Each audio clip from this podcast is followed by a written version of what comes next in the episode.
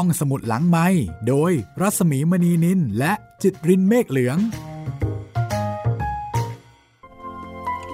สวัสดีค่ะ ต้อนรับคุณผู้ฟังเข้าสู่รายการห้องสมุดหลังใหม่นะคะ พบกับดิฉันรัศมีมณีนิน เรากลับมาเจอกันที่นี่ www.thaipbsradio.com วิทยุไทย PBS ออนไลน์ วิทยุข่าวสารสาระเพื่อสาธารณะและสังคมค่ะ ห้องสมุดหลังใหม่ห้องสมุดที่จะมีหนังสือดีๆ มาเล่าแล้วก็มา อ่านมาถ่ายทอดให้คุณได้ฟังกัน ทั้งเรื่องไทยเรื่องเทศ หลากหลายรสชาตินะคะสับเปลี่ยนหมุนเวียนกันไปค่ะ เพราะว่าโลกนี้มีอะไรให้เราเรียนรู้อีกมากมาย แล้วก็ตอนนี้ค่ะกระท่อมน้อยของลุงทอม ผลงานของ Harriet Beecher Stowe นะคะนักเขียนชาวอเมริกันเป็นวรรณกรรมที่ทรงพลัง ในช่วงศตวรรษที่ 19มียอดขายเป็นรอง เป็นรองแต่เพียงแค่คัมภีร์ไบเบิลเท่านั้นนะคะ และที่สำคัญก็คือว่าเป็นหนังสือที่ทำให้เกิดการสั่นสะเทือนทางความคิด แล้วก็ว่ากันว่านำไปสู่สงครามกลางเมืองที่มีการต่อสู้เกี่ยวกับเรื่องของการยกเลิกระบบทาส และในที่สุดสหรัฐก็ก้าวไปถึงจุดเปลี่ยนยกเลิกระบบทาส กระทบน้อยของลุงทอมฉายภาพ ชีวิต ความรันทด ความทุกข์ทรมาน ของทาสชายหญิง วันนี้มาถึงตอนที่ 14 แล้วนะคะ จากความเดิมตอนที่แล้วค่ะ ลุงทอมกลายเป็นคนโปรดของอีวา แล้วก็เป็นคนช่วยสอนศาสนาให้กับพวกทาสด้วยกัน ก็เรียกว่าชีวิตใหม่ของลุงทอม ก็โอเคมากเลยทีเดียวนะคะ แล้วก็ลุงทอมก็ค่อนข้างจะมีชีวิต แล้วก็ความเป็นอยู่ที่สุขสบาย เพราะว่าทำหน้าที่เป็นคนขับรถให้กับมารี ภรรยาของออกัสตินเซนแคลเจ้าของบ้าน ซึ่งเป็นพ่อของอีวา ในขณะที่ทางด้านยอชก็เตรียมพาเอลิซาหนีไปแคนาดาตามความตั้งใจ แล้วก็ไปกับครอบครัวของจิม แล้วก็แม่ผู้ชราของจิม โดยมีเฟเนียสเฟรเชอร์เป็นผู้ช่วย ระหว่างทางค่ะเฟเนียส พบกับใครคนหนึ่งขี่ม้าตามมา ชื่อว่ามิเชล เรื่องราวจะเป็นอย่างไรต่อไปนะคะมาลุ้นประทึกตึกตักกันว่ายอชและเอลิซาจะสามารถหลบหนีการไล่ล่า ของพวกพ่อค้าทาสแล้วก็พวกผู้ตามล่าค้าทาสได้หรือไม่ เพราะว่าตอนนี้ ทั้งคู่ยังไม่ได้ปลอดภัย ถึงขั้น ที่สามารถจะไว้วางใจได้เสียทีเดียวนะคะ เพราะว่ากลุ่มของผู้ติดตามที่จะตามจับทาสทั้งหมดกลับไปเอาไปคืนเอาไปขายเนี่ยกำลังไล่ตามมาแบบหายใจรถต้นคอกันเลยทีเดียว เรื่องราวจะเป็นอย่างไรต่อไป ติดตามได้เลยนะคะ กับกระท่อมน้อยของลุงทอมค่ะ ถ่ายทอดเป็นภาษาไทยโดยออสนิทวง จัดพิมพ์ล่าสุด เมื่อเดือนสิงหาคมโดยสำนักพิมพ์ทับหนังสือ ตอนที่ 14 ช่วงที่ 1 ค่ะ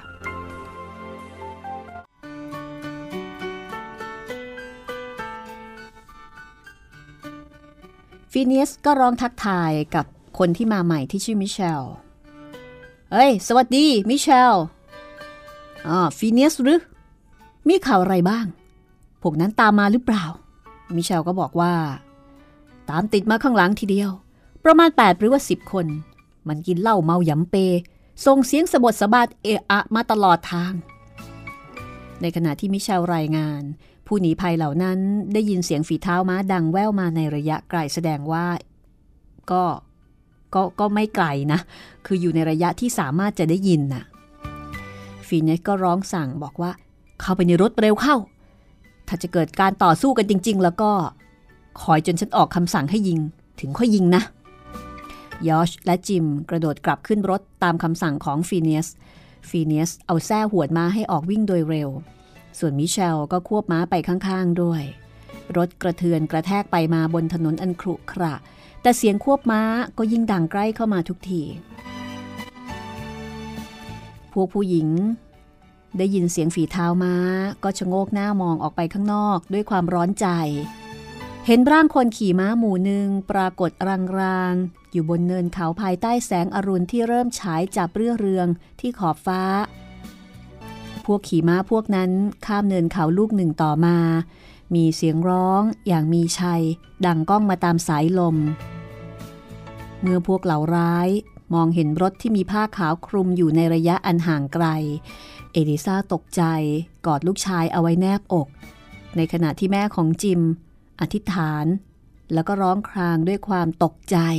และด้วยความหวาดกลัวยอชและจิมกลุ่มปืนเอาไว้มั่น แต่ก็อดที่จะรู้สึกท้อใจไม่ได้ เพราะว่าพวกที่ติดตามมา ควบม้าเข้ามาใกล้ทุกขณะทุกขณะ รถแล่นเข้าไปใกล้ชะง่อนหิน ซึ่งยื่นออกมาเหนือศีรษะรอบๆ บริเวณนี้มีหินก้อนใหญ่ ๆ สีดำเรียงรายอยู่อย่างแน่นขนาด พอที่จะยึดเป็นที่หลบภัยได้อย่างมั่นคง ฟีเนียสรู้จักสถานที่นี้ดี เพราะว่าเขาเคยมาล่าสัตว์บ่อยๆ จึงรีบควบม้าไปเพื่อที่จะให้ถึงที่นั่นโดยเร็ว ฟีเนียสออกคำสั่งว่าจะต้องไปหลบอยู่ที่ชะง่อนหินนั่นก่อน แล้วก็สั่งให้ทุกคนลงมาจากรถ แล้วก็รีบปีนขึ้นไปบนก้อนหิน จากนั้นก็หันไปสั่งมิเชลให้เอาม้าเทียมรถไปบ้านของอมาริยา แล้วก็บอกให้อมาริยากับพักพวก กลับมาพูดจาเจรจากับคนเหล่านี้ ชั่วพริบตาเดียวหลังจากที่ฟีเนียสออกคำสั่ง ทุกคนก็ออกมาจากรถ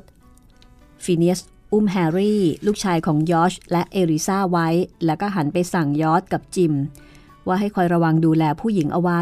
แล้วก็รีบวิ่งหนีเอาตัวรอด ไม่ต้องรอให้สั่งเตือนเป็นครั้งที่สองค่ะ คนเหล่านั้นรีบปีนข้ามรั้ววิ่งไปยังก้อนหินสูงอย่างสุดฝีเท้า ส่วนมิเชลก็เอาสายบางเหียนผูกติดกับรถแล้วก็ขับไปโดยเร็ว ตามมาทางนี้เร็วๆเข้า ฟีเนียสรีบร้องสั่งด้วยความร้อนรน เมื่อไปถึงก้อนหินและได้เห็นทางเดินเล็กๆ ซึ่งนำไปสู่ข้างบน ฟีเนียสบอกว่าที่นี่เป็นที่ที่เขาเคยมาแอบซุ่ม ตอนที่ออกมาล่าสัตว์ป่า แล้วก็ชักชวนให้ทุกๆ คนเนี่ยรีบขึ้นไปข้างบน ฟีเนียสก็เรียกได้ว่าเป็นคนที่รู้ทาง รู้จักพื้นที่ รู้จักภูมิประเทศ รู้จักทางหนีทีไล่นะคะ เขาก็เดินนำหน้าขึ้นเขาไป แล้วก็กระโดดไปมาตามก้อนหินอย่างว่องไว ทั้งๆทที่อุ้มเด็กน้อยแฮร์รี่อยู่ในอ้อมแขน ส่วนจิมก็แบกแม่ผู้ชราตามมาเป็นคนที่สอง มียอชและเอริซารั้งท้าย เมื่อพวกที่ขี่ม้าควบมาถึงรั้วก็พากันลงจากหลังม้า ส่งเสียงตะโกนเอตโรสบทอย่างหยาบคาย แล้วก็ปีนอีกคือปีนขึ้นไปอีกครู่หนึ่ง ก็ถึงชะง่อนหิน จากนั้นก็ถึงทางเดินแคบๆ พอสำหรับเดินเรียงตัว มองลงไปข้างล่าง จะเห็นเหวลึก ถัดไปก็เป็นกองหินใหญ่ และมีหน้าผาอันสูงชันอยู่ใกล้กับกองหินนั้น แต่ฟีเนียสก็กระโดดข้ามเหวไปได้อย่างง่ายดาย เขาวางเด็กชายลงบนก้อนหินแบนเกลี้ยง ซึ่งมีหญ้ามอสขึ้นอยู่ข้างบน แล้วก็ร้องตะโกนบอกพวกที่กำลังเดินมาว่า กระโดดข้ามมาเพื่อนี้เอาชีวิตรอด รอบๆบบริเวณนั้นมีก้อนหินใหญ่บังไว้อย่างมิดชิด คนที่อยู่ข้างล่าง จึงไม่สามารถจะมองเห็นเขาได้ พวกเราอยู่ที่นี่พร้อมหมดทุกคนแล้ว ถ้ากล้าพอก็ขึ้นมาจับพวกเราสิ เรามีโอกาสจะยิงเขาได้อย่างสบาย ขณะที่เดินเรียงตัวกันมา ตามทางเดินแคบๆระหว่างหินสองก้อนนั่น ฟีเนสพูด พรางชะโงกหน้าไปมองพวกที่กำลังปีนขึ้นมา ยอดก็บอกว่า ฉันเห็นแล้ว คราวนี้เป็นโอกาสดีของเราบ้างล่ะ เราต้องสู้ให้เต็มที่ ยอช เธอจะสู้ได้อย่างสุดฝีมือทีเดียว แต่ฉันจะเป็นคนคอยดู บางทีเราอาจจะได้เห็นอะไรที่น่าสนุกบ้าง ดูนั่นสิ พวกนั้นกำลังหยุดปรึกษาหารือกัน แล้วก็มองขึ้นมาบนนี้ เหมือนแม่ไก่มองหาคอนสำหรับจับนอนตอนกลางคืน เธอควรจะเตือนเขาให้รู้ตัวเสียก่อนไม่ดีหรือ ว่าถ้าขืนขึ้นมาแล้วก็อาจจะถูกยิงได้ ก็เรียกว่าเป็นความได้เปรียบในแง่ของการรู้จักพื้นที่ เมื่อแสงแดดส่องสว่างยิ่งขึ้น พวกที่แอบอยู่บนชะง่อนหินก็มองเห็นคนที่อยู่ข้างล่างได้ถนัด คนเหล่านั้นมีทอมโลเคอร์ แล้วก็มาร์คเพื่อนเก่าของเขาร่วมอยู่ด้วย แล้วก็มีพรรคพวกอีกสี่ห้าคนซึ่งกินเหล้าเมายาส่งเสียงเอะอะตลอดเวลา เอ้ยทอม คราวนี้เจ้าพวกนั้นคงไม่รอดมือเราไปได้แน่ จริงสิ ฉันเห็นเขาปีนขึ้นไปบนโน้น ฉันจะปีนตามขึ้นไปบนทางแคบๆนี่แหละ พวกนั้นคงกระโดดหนีไปไหนไม่ได้แน่ๆเดี๋ยวเดียวก็จะถูกจับตัวได้หมด เอ้ยแต่ทอม พวกนั้นอาจจะแอบยิงเรามาจากหลังก้อนหินนั่นก็ได้ ถ้าเขาทำแบบนั้นเราก็แย่เหมือนกันนะ เฮ้ย แกเนี่ย ดีแต่จะคอยรักษาตัวให้รอดซะเรื่อยเชียว มาร์กแกไม่ต้องกลัวอะไรหรอก พวกนิโกรน่ะขี่คราตาขาวจะตายไป แต่มันก็ต้องหนีเอาชีวิตรอดไว้ก่อนสิ ชีวิตใครใครก็รัก แล้วก็พวกนิโกรน่ะ บทจะสู้ขึ้นมา มันก็สู้อย่างไม่คิดชีวิตทีเดียวนะ ประมาทไม่ได้ นี่คือบทสนทนาของพวกตามล่าทาสในขณะที่ยอชตอนนี้ขึ้นไปยืนอยู่บนก้อนหินเหนือพวกที่อยู่ข้างล่าง ยอชพูดด้วยน้ำเสียงที่แสดงถึงความสงบเยือกเย็นของคนที่เป็นต่อว่า พวกคุณเป็นใคร แล้วก็คุณต้องการอะไรกัน เราต้องการท่านิโกรที่หนีมาพวกหนึ่ง มีคนที่ยอชแฮร์ริส แล้วก็ลูกชายของเขา จิมเซลเดล แล้วก็หญิงชราคนหนึ่ง เรามีเจ้าหน้าที่มาด้วย แล้วก็มีหมายสำคัญสำหรับจับตัวพวกนั้นด้วย คุณคือยอชแฮร์ริส ซึ่งเป็นทาสของมิสเตอร์แฮร์ริสแห่งเชลบีเคานตี้รัฐเคนตักกี้ใช่ไหม ยอชก็ตอบว่า ฉันคือยอชแฮร์ริส มิสเตอร์แฮร์ริสแห่งเคนตักกี้ เคยเรียกฉันเป็นทรัพย์สมบัติของเขา แต่ตอนนี้ฉันเป็นอิสระ ยืนอยู่บนแผ่นดินของพระเจ้า ซึ่งไม่มีใครเป็นเจ้าของ และฉันถือสิทธิ์เป็นเจ้าของบุตรภรรยาของฉัน จิมกับแม่ของเขาก็อยู่ที่นี่ เรามีอาวุธ และเราตั้งใจที่จะใช้อาวุธนั้นต่อสู้ป้องกันตัว แล้วก็จะใช้อาวุธนั้นต่อสู้กับพวกคุณ เชิญขึ้นมาได้เลย แต่ขอบอกเอาไว้ก่อนนะ ว่าถ้าใครขืนผ่านเข้ามาในวิถีกระสุนของเรา ก็จะต้องกลายเป็นศพอย่างไม่ต้องสงสัย ถ้ากล้าดีก็ขึ้นมาได้เลย ลงมาให้เราจับเสียดีๆเถอะพ่อหนุ่มเอ้ยไม่ควรจะพูดจาโอหังแบบนี้นะ คุณก็เห็นอยู่แล้วว่าเราเป็นเจ้าหน้าที่ของบ้านเมือง เราอยู่ฝ่ายกฎหมาย มีอำนาจจะทำอะไรได้ทุกอย่าง อย่ามาสู้กันให้เสียเวลาเลย ยอมให้เราจับเสียดีๆเถอะ เพราะถึงยังไง พวกแกก็จะต้องยอมแพ้ในที่สุดอยู่แล้วชายร่างอ้วนเตี้ยพูดพลางก้าวออกมายืนอยู่ข้างหน้ายอชก็ตอบโต้บอกว่า ฉันรู้ดีอยู่แล้ว ว่าพวกคุณมีกฎหมาย แล้วก็มีอำนาจ พวกคุณตั้งใจจะเอาเมียของฉัน ไปขายที่ตลาดทาสเมืองนิวออร์ลีนส์แล้วก็จะเอาลูกของฉัน ไปขังเอาไว้ในโรงสำหรับขังพวกทาสเหมือนกับลูกวัว แล้วก็จะส่งแม่ของจิม ไปให้นายใจอมหิตเคี่ยนตีอีก แล้วก็จะส่งฉันกลับไปให้ถูกเคี่ยนตีและถูกทรมาน คุณต้องการจะให้พวกที่คุณเรียกว่านาย เหยียบย่ำเราเอาไว้ใต้ฝ่าเท้า นั่นคือสิ่งที่ถูกต้องตามกฎหมายของคุณละสิ ช่างน่าอับอายเสียจริง ๆ แต่ยังหรอกนะ คุณยังจับเราไม่ได้ เราไม่ยอมรับกฎหมายของคุณ เราไม่ยอมเป็นเจ้าของประเทศของคุณ เรายืนอยู่ที่นี่ ภายใต้ท้องฟ้าของพระเจ้า เรายืนอยู่อย่างอิสระเหมือนกับพวกคุณ และในนามของพระเจ้า ผู้ทรงอนุภาพอันยิ่งใหญ่ เราจะขอต่อสู้เพื่ออิสรภาพ จนกว่าจะหมดลมหายใจยอชยืนอยู่อย่างสง่าผ่าเผยบนก้อนหิน ขณะที่เขาประกาศความเป็นไทยของตัวเองและครอบครัว ดวงตาสีดำของเขาเป็นประกายแวววาว ด้วยความขุ่นเคือง ในขณะที่พูดยอชชูมือขึ้นเบื้องบน ราวกับ จะร้องขอความยุติธรรมจากพระผู้เป็นเจ้า กิริยาท่าทาง ในตา และน้ำเสียงของยอชทำให้พวกที่อยู่ข้างล่าง นิ่งเงียบไปชั่วขณะหนึ่ง อะไรบางอย่างในน้ำเสียง และกริยาท่าทางของยอชทำให้พวกที่มาตามจับ รู้สึกเกรงกลัว แต่มาร์กเป็นคนเดียวที่ไม่รู้สึกสะดุ้งสะเทือน พอยอชพูดจบเขาก็ยิงทันที ยอชกระโดดถอยไปข้างหลัง กระสุนปืนเฉียดไปใกล้เส้นผมของยอช เอลิซากรีดร้อง ไม่เป็นไรหรอกเอลิซายอชรีบหลบไปเถอะ ดูท่าทาง เขาอยากจะเล่นงานพวกเราแย่เทียว จิมร้องบอก ยอชบอกให้จิมเตรียมปืนเอาไว้ให้พร้อม แล้วก็คอยเฝ้าดูทางเดินแคบๆ ถ้าใครโผล่ขึ้นมาแล้วก็ เขาจะยิงทันที และหลังจากนั้นก็ให้จะคือยอชเนี่ยตั้งใจว่าจะยิงก่อน แล้วก็ให้จิมยิงคนต่อไป จากนั้นก็จะผลัดกันยิงจนกว่าคนพวกนั้นจะตายกันหมด คือต้องผลัดกันยิงแล้วก็นัดคิวกันดีๆ เพื่อที่จะไม่ต้องยิงซ้ำซ้อนให้เสียกระสุนพร้อมกัน คือต้องเก็บกระสุนเอาไว้ใช้อย่างคุ้มค่าที่สุด จิมก็เลยถามว่าอา้าวแล้วถ้ายิงพลาดล่ะยอชก็บอกว่า เขาจะยิงไม่พลาดอย่างแน่นอน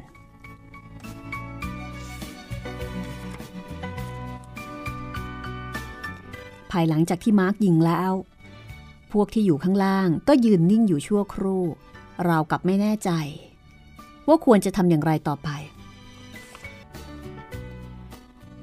ดูเหมือนว่ากระสุนปืนจะยิงถูกใครคนหนึ่ง ฉันได้ยินเสียงร้อง ชายคนหนึ่งในพวกนั้นพูด เฮ้ย ฉันจะขึ้นไปดูเอง ฉันไม่กลัวพวกนี้โกรหรอกนะ ใครจะตามไปบ้าง ทอมพูด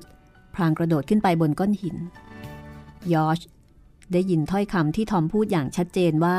เขาจะขึ้นมา ยอชเตรียมปืนเอาไว้ แล้วก็หันปากกระบอกตรงไปที่ทางแคบ ซึ่งสามารถจะเดินได้แบบเรียงหนึ่งเท่านั้น คือสามารถที่จะ ดักยิงได้อย่างง่ายดาย เพราะว่า จะเดินเดินได้ค่อนข้างลำบาก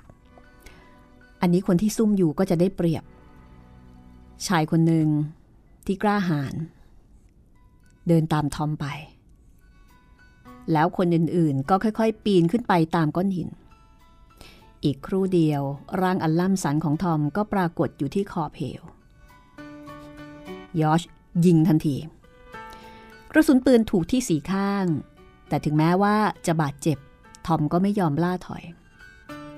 เขาร้องเสียงดังเหมือนกับบัวบ้าแล้วกระโดดข้ามเหวไปทันที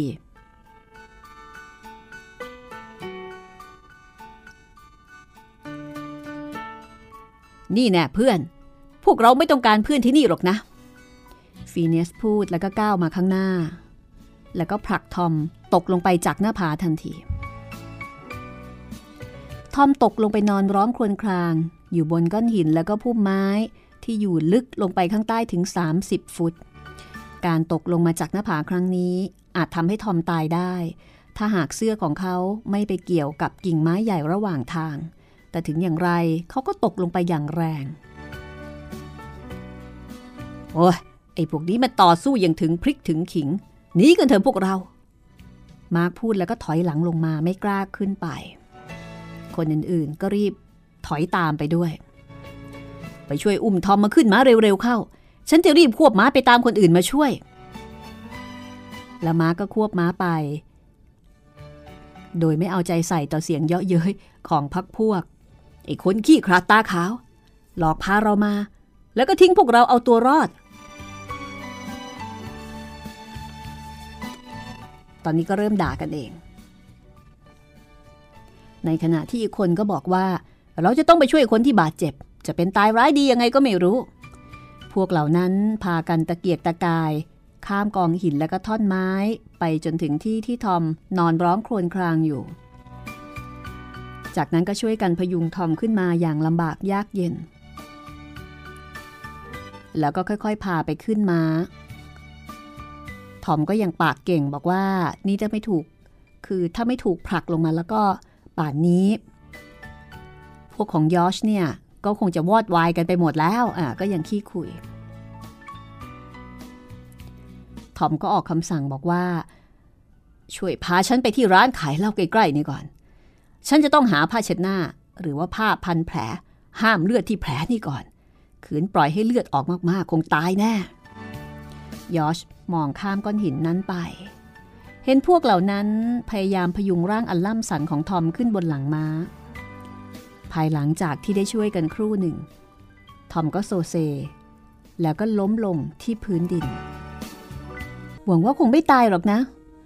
เอลิซาซึ่งเฝ้าดูอยู่พร้อมกับคนอื่นๆ พูดขึ้น ตายซะก็ดี สมน้ำหน้า ฟีเนียสตอบด้วยความสะใจฉฉันยังไม่อยากให้เขาตายหรอก เพราะว่าถ้าเขาตายแล้ว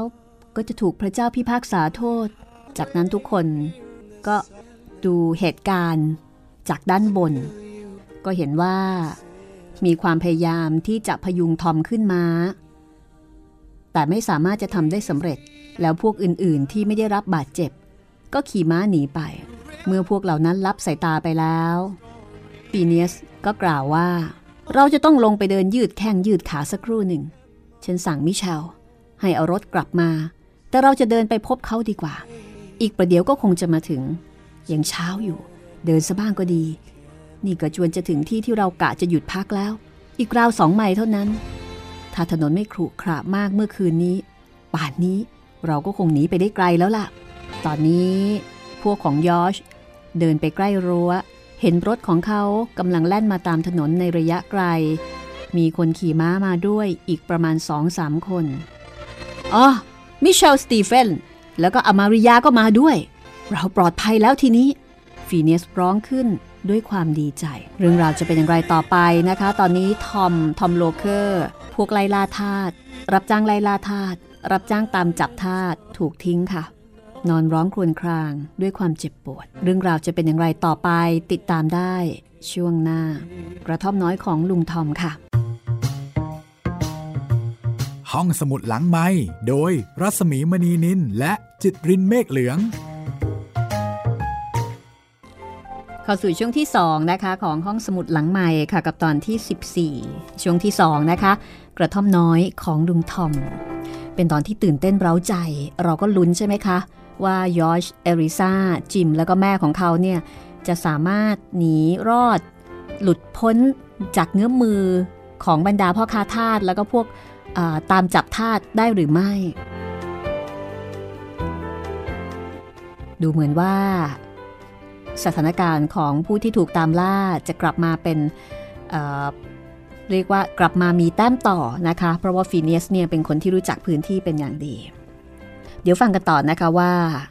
ท้ายที่สุดแล้วยอชกับเอริซาจิมกับแม่ จะสามารถหนีไปแคนาดา แล้วก็ไปสร้างครอบครัวใหม่ ไปมีชีวิตใหม่ ไม่ใช่สร้างครอบครัวใหม่เนาะคือไปมีชีวิตใหม่ได้สำเร็จหรือเปล่า ชีวิตใหม่ที่เป็นไทยแก่ตัวเอง นี่คือรายการห้องสมุดหลังใหม่นะคะ รายการที่นำหนังสือดี ๆ มาเล่าแล้วก็มาอ่านให้คุณได้ฟังที่นี่ www.thaipbsradio.com ค่ะ วิทยุไทย PBS ออนไลน์ วิทยุข่าวสารสาระเพื่อสาธารณะและสังคมนะคะ ดิฉันรัศมีมณีนินดูแลคุณอยู่ที่นี่ตรงนี้ ทุกวันจันทร์ถึงวันศุกร์ฟังตอนใหม่ ๆ ได้ตอนบ่ายโมงถึงบ่ายสองโมง แล้วก็ฟังซ้ำตอนหนึ่งทุ่มถึงสองทุ่ม แล้วก็สามารถที่จะฟังย้อนหลังดาวน์โหลดได้ตลอดเวลานะคะ มีบางท่านบอกว่าหน้าเว็บใหม่ไม่ค่อยคุ้น งงงใช้เวลาแป๊บหนึ่งนะคะทำความคุ้นเคยกันเดี๋ยวอีกหน่อยก็น่าจะสามารถใช้ได้ดีแล้วก็คุ้นเคยแล้วค่ะคุณณชนกนะคะบอกว่า สวัสดีค่ะ ดิฉันเป็นแฟนรายการห้องสมุดหลังใหม่ ตอนนี้ติดตามฟังรายการห้องสมุดหลังใหม่ชอบมาก ๆ แล้วก็สงสาร Uncle ทอม แล้วก็ชีวิตทาสคนอื่น ๆ ส่งข้อความมาทาง inbox นะคะ ก็ตอบรับเป็นเพื่อนเรียบร้อยแล้ว ยินดีต้อนรับสู่ห้องสมุดหลังใหม่นะคะ แล้วก็คิดว่าตอนนี้คุณคุณนัชนกน่าจะกำลังได้ฟังอยู่นะ ตอนนี้คนที่น่าสงสารนี่คือยอชแล้วก็เอริซาแล้วก็จิมกับแม่ ลุงทอมเนี่ยก็พลัดพรากจากลูกจากเมีย แต่ก็ถือได้ว่าตอนนี้มีชีวิตที่ค่อนข้างโอเคนะคะ แต่ต่อไปจะโอเคหรือไม่ อันนี้ก็ต้องลองติดตามกันท่านไหนที่อยากจะทักทายหรือว่าติดต่อกันผ่านทางเฟซบุ๊กของของดิฉันเองนะคะ ก็ไปที่รัศมีมณีนินค่ะ R A R S A M double E M A N double E N I L รัศมีมณีนิลนะคะ แล้วก็ส่งคำขอเป็นเพื่อนมาพร้อมทั้งรบกวน inbox มาบอกกันด้วยว่ามาจากรายการห้องสมุดหลังใหม่นะคะ ก็เป็นช่องทางที่เราเอาไว้ติดต่อสื่อสารพูดคุยกัน เกี่ยวกับเรื่องของเนื้อหาการเสนอแนะข้อคิดเห็นที่มีต่อรายการห้องสมุดหลังใหม่ค่ะ แต่ถ้าเกิดว่าติดขัดเกี่ยวกับเรื่องของการดาวน์โหลด เรื่องของเทคนิค ก็สามารถติดต่อได้เลยนะคะ ทางหน้าเว็บแห่งนี้ค่ะ www.thaipbsradio.com ทีมงานพร้อมที่จะดูแลค่ะ พร้อมหรือยังคะ ถ้าพร้อมแล้ว เรากลับไปที่ ไปที่พื้นที่กันต่อเลยก็แล้วกันนะคะว่ายอชกับเอริซาจะสามารถทำตามความฝันของตัวเองได้หรือไม่ รวมไปถึงจิม และก็แม่ผู้ชราของเขาด้วยนะคะ ติดตามได้เลยกับตอนที่ 14 กระท่อมน้อยของลุงทอมช่วงที่ 2 ค่ะ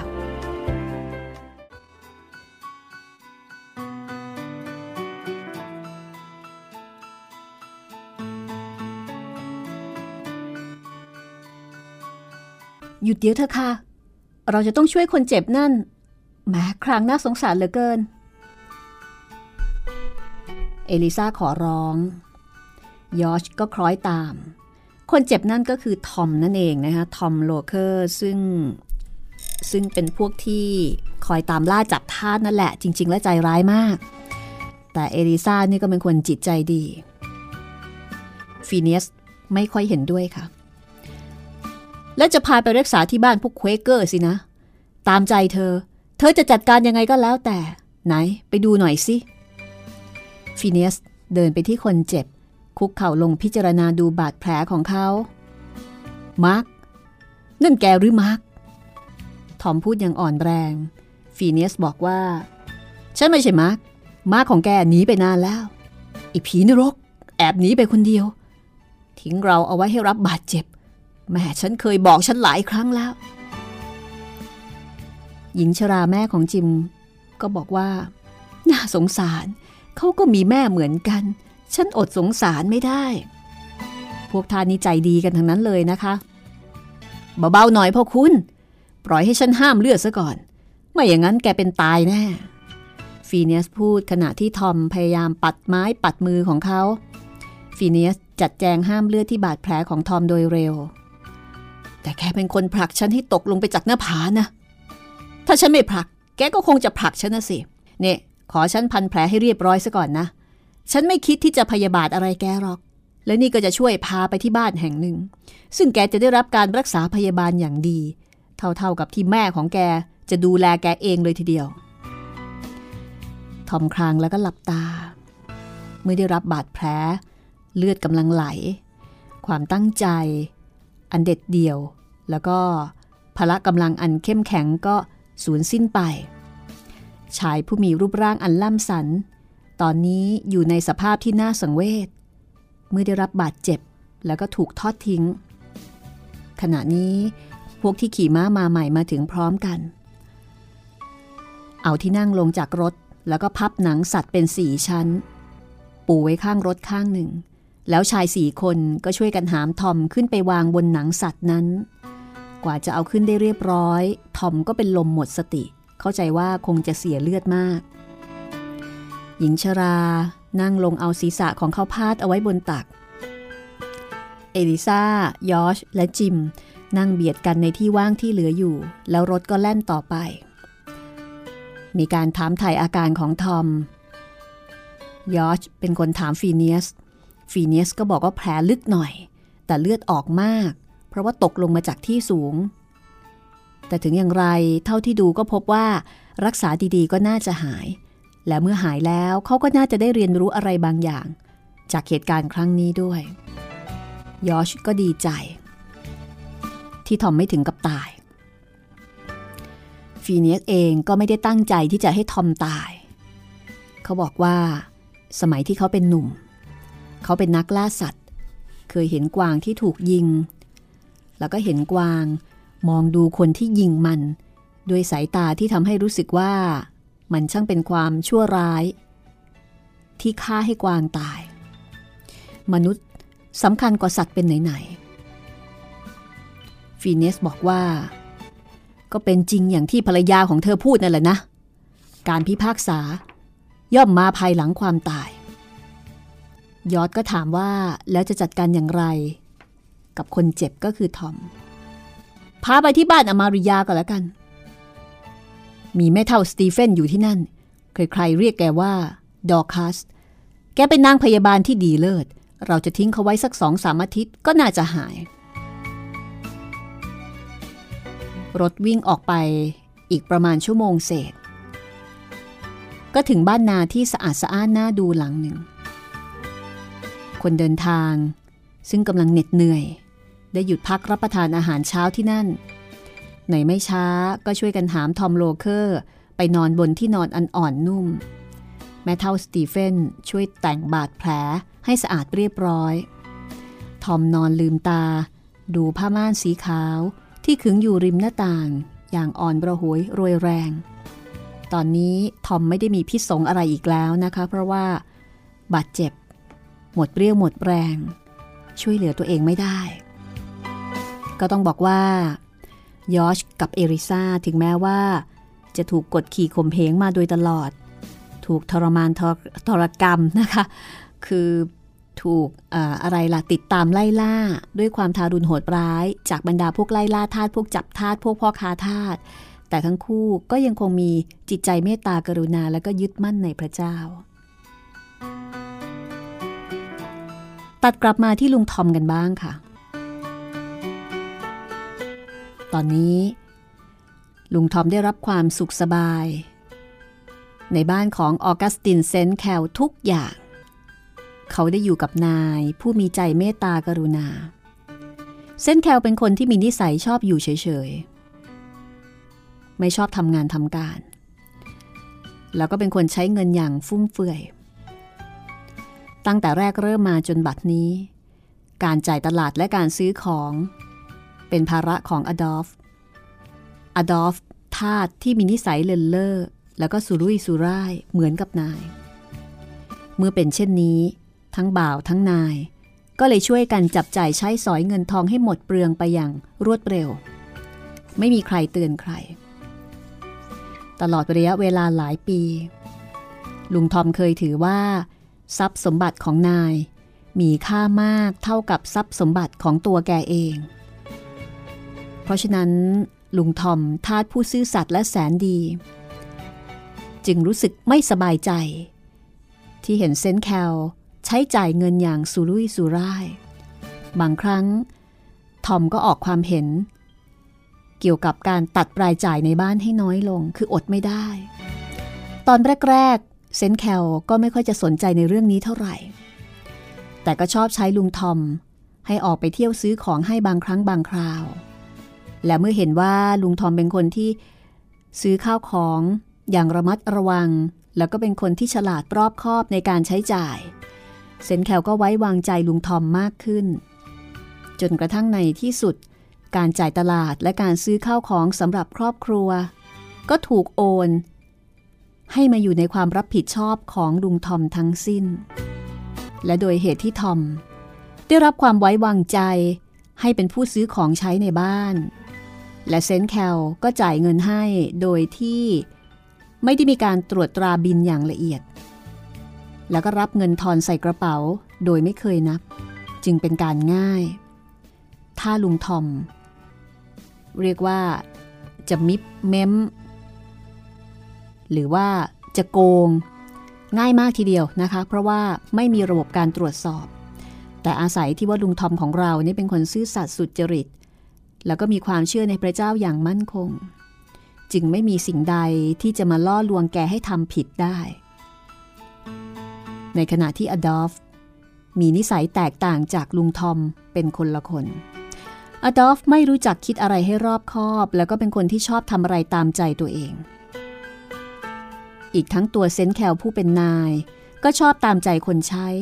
ให้ทำอะไรอะไรตามอำเภอใจ อดอล์ฟ จึงจัดซื้อของต่างๆ ตามความพอใจ จนในบางครั้ง แม้แต่เซนแคลเองก็รู้สึกวิตกกังวล เซนแคลรู้ดีว่า การฝึกฝนอบรมผู้รับใช้ด้วยวิธีนั้นเป็นวิธีที่ผิด แต่ก็ไม่เคยคิดที่จะจัดการแก้ไขแต่อย่างใด ตอนนี้ ลุงทอม มีความรักแล้วก็จงรักภักดีต่อนายหนุ่ม ผู้มีรูปร่างงดงาม เป็นสง่า อารมณ์ดีแล้วก็ร่าเริงจำใสยอยู่เสมอ แต่แกมีความวิตกทุกร้อน แล้วก็ห่วงใยในตัวของเซนต์แคลผู้เป็นนายเหมือนกับพ่อห่วงลูก ทอมเห็นว่านายใหม่ของตนไม่เคยอ่านพระคัมภีร์ ไม่เคยไปโบสถ์แม้ว่าจะเป็นคนอารมณ์ดี แต่ก็มักจะหัวเราะ แล้วก็ล้อเลียนทุกสิ่งที่ไม่เป็นไปตามความเห็นของเขา เซนแคลรักสนุก ใช้เวลาตามโรงหนังโรงละครทุกคืนวันอาทิตย์ มักจะไปอยู่ตามสโมสร แล้วก็ตามร้านต่างๆ มากกว่าความจำเป็นทำให้ทอมได้ทราบว่า เซนแคลไม่ได้เป็นคริสเตียน ทอมจึงมักจะอธิษฐานเพื่อเซนแคลเสมอ เวลาที่แกอยู่ในห้องคนเดียว มีอยู่ครั้งหนึ่งทอมรู้สึกเป็นห่วงเซนแคลมาก ตอนนั้นเซนแคลได้รับเชิญให้ไปงานปาร์ตี้ของเพื่อน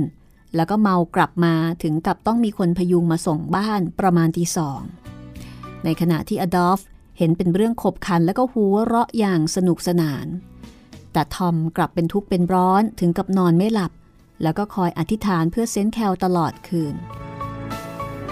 ในวันรุ่งขึ้น เมื่อเซนแคลนั่งอยู่ในห้องสมุด เขาสวมเสื้อคลุมหลวมๆแล้วก็รองเท้าแตะ เซนแคลมอบเงินให้ทอมซื้อของแล้วก็สั่งอะไรๆอีกสองสาอย่าง เมื่อเห็นทอมยังรีรออยู่ก็ถามว่า ทอม ค่อยอะไรอีกล่ะ ทุกอย่างเรียบร้อยดีไม่ใช่หรอ ยังครับ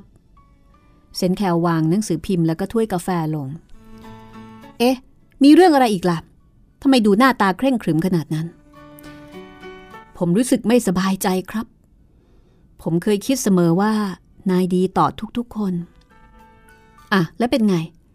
ฉันไม่ได้ดีต่อทุกคนหรอกหรือยังต้องการอะไรอีกล่ะ ถ้าจะมีอะไรบางอย่างที่แกอยากได้สินะ ถึงได้มาเริ่มอารัมพบทกับฉันแบบนี้เนี่ย นายใจดีต่อผมเสมอครับ และผมก็ไม่มีอะไรจะบ่นเกี่ยวกับเรื่องนั้น แต่มีคนหนึ่งที่นายไม่ได้ทำดีต่อ ทอม แกหมายความว่าอะไรที่พูดแบบนี้ เมื่อคืนนี้ ระหว่างตีหนึ่งถึงตีสอง ผมได้คิดถึงเรื่องที่เกิดขึ้น แล้วก็รู้สึกว่า นายไม่ดีต่อตัวเอง ทอมพูดประโยคนี้ขณะที่ยืนหันหลังให้เซนแคล มือจับลูกบิดประตู เซนแคลรู้สึกว่าโลหิตวิ่งขึ้นหน้า แต่เขาก็หัวเราะอ๋อหมดเรื่องเท่านี้เองหรือ หมดเรื่องเท่านี้ครับ นายที่รักยิ่งของผม ผมกลัวว่าทุกสิ่งทุกอย่าง จะต้องพินาศไปทั้งร่างกายแล้วก็จิตวิญญาณ พระคำพีกล่าวว่าเหล้าอางุ่นนั้น จะกัดเหมือนงู และจะปล่อยพิษเหมือนงูเห่า ถ้านายยังขืนดื่มมากๆ เช่นนี้ ก็น่ากลัวว่าจะต้องเป็นอันตรายถึงแก่ชีวิต จากนั้นน้ำตาของทอมก็ไหลลงอาบแก้ม แต่เท่าผู้โง่เขลาเอ้ย ลุกขึ้นเถอะ คนอย่างฉัน ไม่สมควรจะมีใครมาร้องไห้เสียใจให้แบบนี้หรอก เซนแขวพูดออกมา และเขาก็รู้สึกซาบซึ้งใจ ในน้ำใจของทาตที่รัก แล้วก็เป็นห่วงเขาถึงขนาดนี้ เซนแคลมีน้ำตาคลอเบ้าเช่นเดียวกัน แต่ทอมก็ไม่ยอมยืนขึ้น กลับมองเซนแคลด้วยสายตาอันวิงวอนขอร้อง จนกระทั่งเซนแคลต้องออกปากว่า เอาเถอะ ทอม ฉันสัญญา ว่าฉันจะไม่ไปเที่ยวกินเหล้าเมายาอย่างนั้นอีก ฉันเองก็ไม่รู้หรอกนะ ว่าทำไมถึงไม่เลิกซะต้องนานแล้ว ฉันเกลียดไอ้เรื่องกินเหล้าเมายา และการเที่ยวสัมเลเทเมาหรือเกินจริง ๆ เช็ดน้ำตาซะเถอะทอม แล้วก็ไปจัดการทำธุระของแกให้เรียบร้อย ไม่ต้องให้ศีลให้พรอะไรฉันหรอก เวลานี้ฉันยังไม่ใช่คนดี แต่ฉันขอรับรองจริง ๆว่า แกจะไม่เห็นฉันเมาอย่างนั้นอีก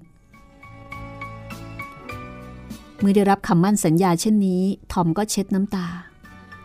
แล้วก็เดินออกมาด้วยความพอใจ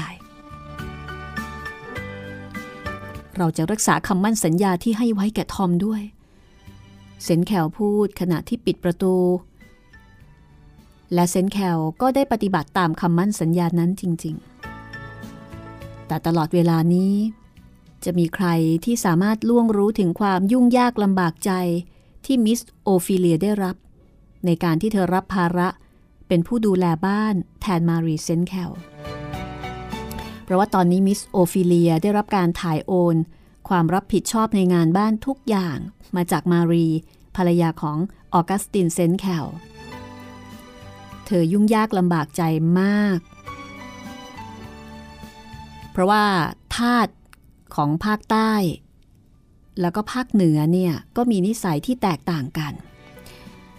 และการที่มีนิสัยแตกต่างกัน ก็มาจากการอบรมสั่งสอนของผู้เป็นนายนั่นเอง และนายในที่นี้ก็คือนายหญิงของบ้าน ซึ่งทำหน้าที่เป็นแม่บ้าน ทั้งในภาคใต้และภาคเหนือมีแม่บ้านที่มีสติปัญญาเฉลียวฉลาด รู้จักบังคับบัญชา แล้วก็อบรมสั่งสอนผู้ที่อยู่ในการปกครองของตน แม่บ้านชนิดนี้สามารถชักจูงผู้ที่อยู่ในครอบครัวให้ปฏิบัติตามคำสั่งของตนได้ โดยที่ไม่ต้องใช้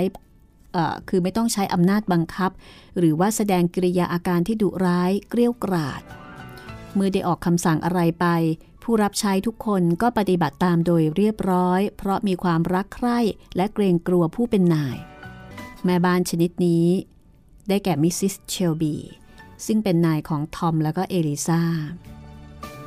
แต่มารีเซนแคลไม่ได้เป็นแม่บ้านที่มีลักษณะเช่นเดียวกับมิสซิสเชลบี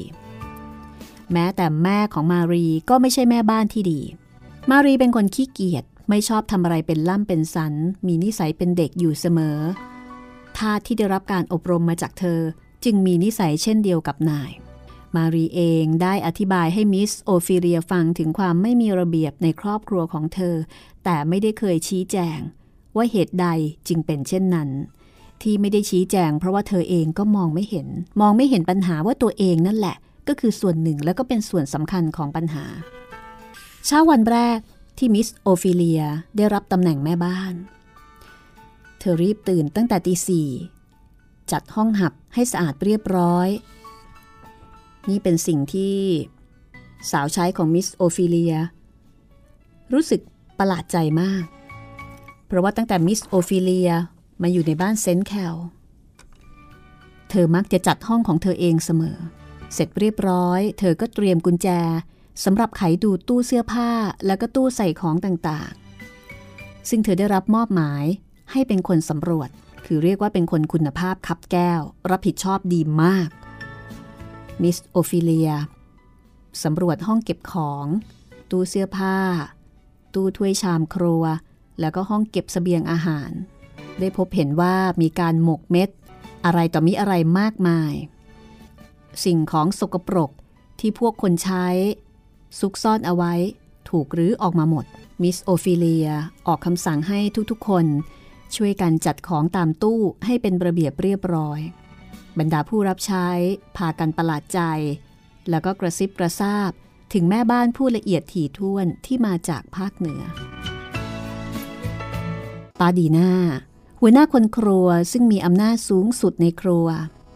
ไม่พอใจ ถือว่ามิสโอฟิเลียมาละเมิด ขอบเขตแล้วก็สิทธิ์ของแก เพราะว่าแกอยู่ในบ้านนี้มานาน สามารถทำอะไรได้ตามความพอใจ โดยไม่มีใครมาบังคับ และที่ผ่านมาก็ไม่เคยมีใครบังคับ เรื่องราวจะเป็นอย่างไรต่อไป ติดตามได้ตอนหน้านะคะ กระท่อมน้อยของลุงทอมค่ะ จะเป็นเรื่องราวของมิสโอฟิเลียแล้วก็บรรดาทาสซึ่งตอนนี้ดูเหมือนว่าจะมีนายหญิงคนใหม่ ที่เป็นระเบียบแล้วก็ รู้ทัน รู้ทันพวกทาสมากกว่ามารี นายคนเก่าซึ่งไม่เคยทำอะไร แล้วก็ไม่เคยสนใจอะไรเลยนอกจากเรื่องของตัวเอง พบกันใหม่ตอนหน้านะคะ วันนี้หมดเวลาของห้องสมุดหลังไม้แล้วค่ะ สวัสดีค่ะ ห้องสมุดหลังไม้โดยรัสมีมณีนินและจิตรินเมฆเหลือง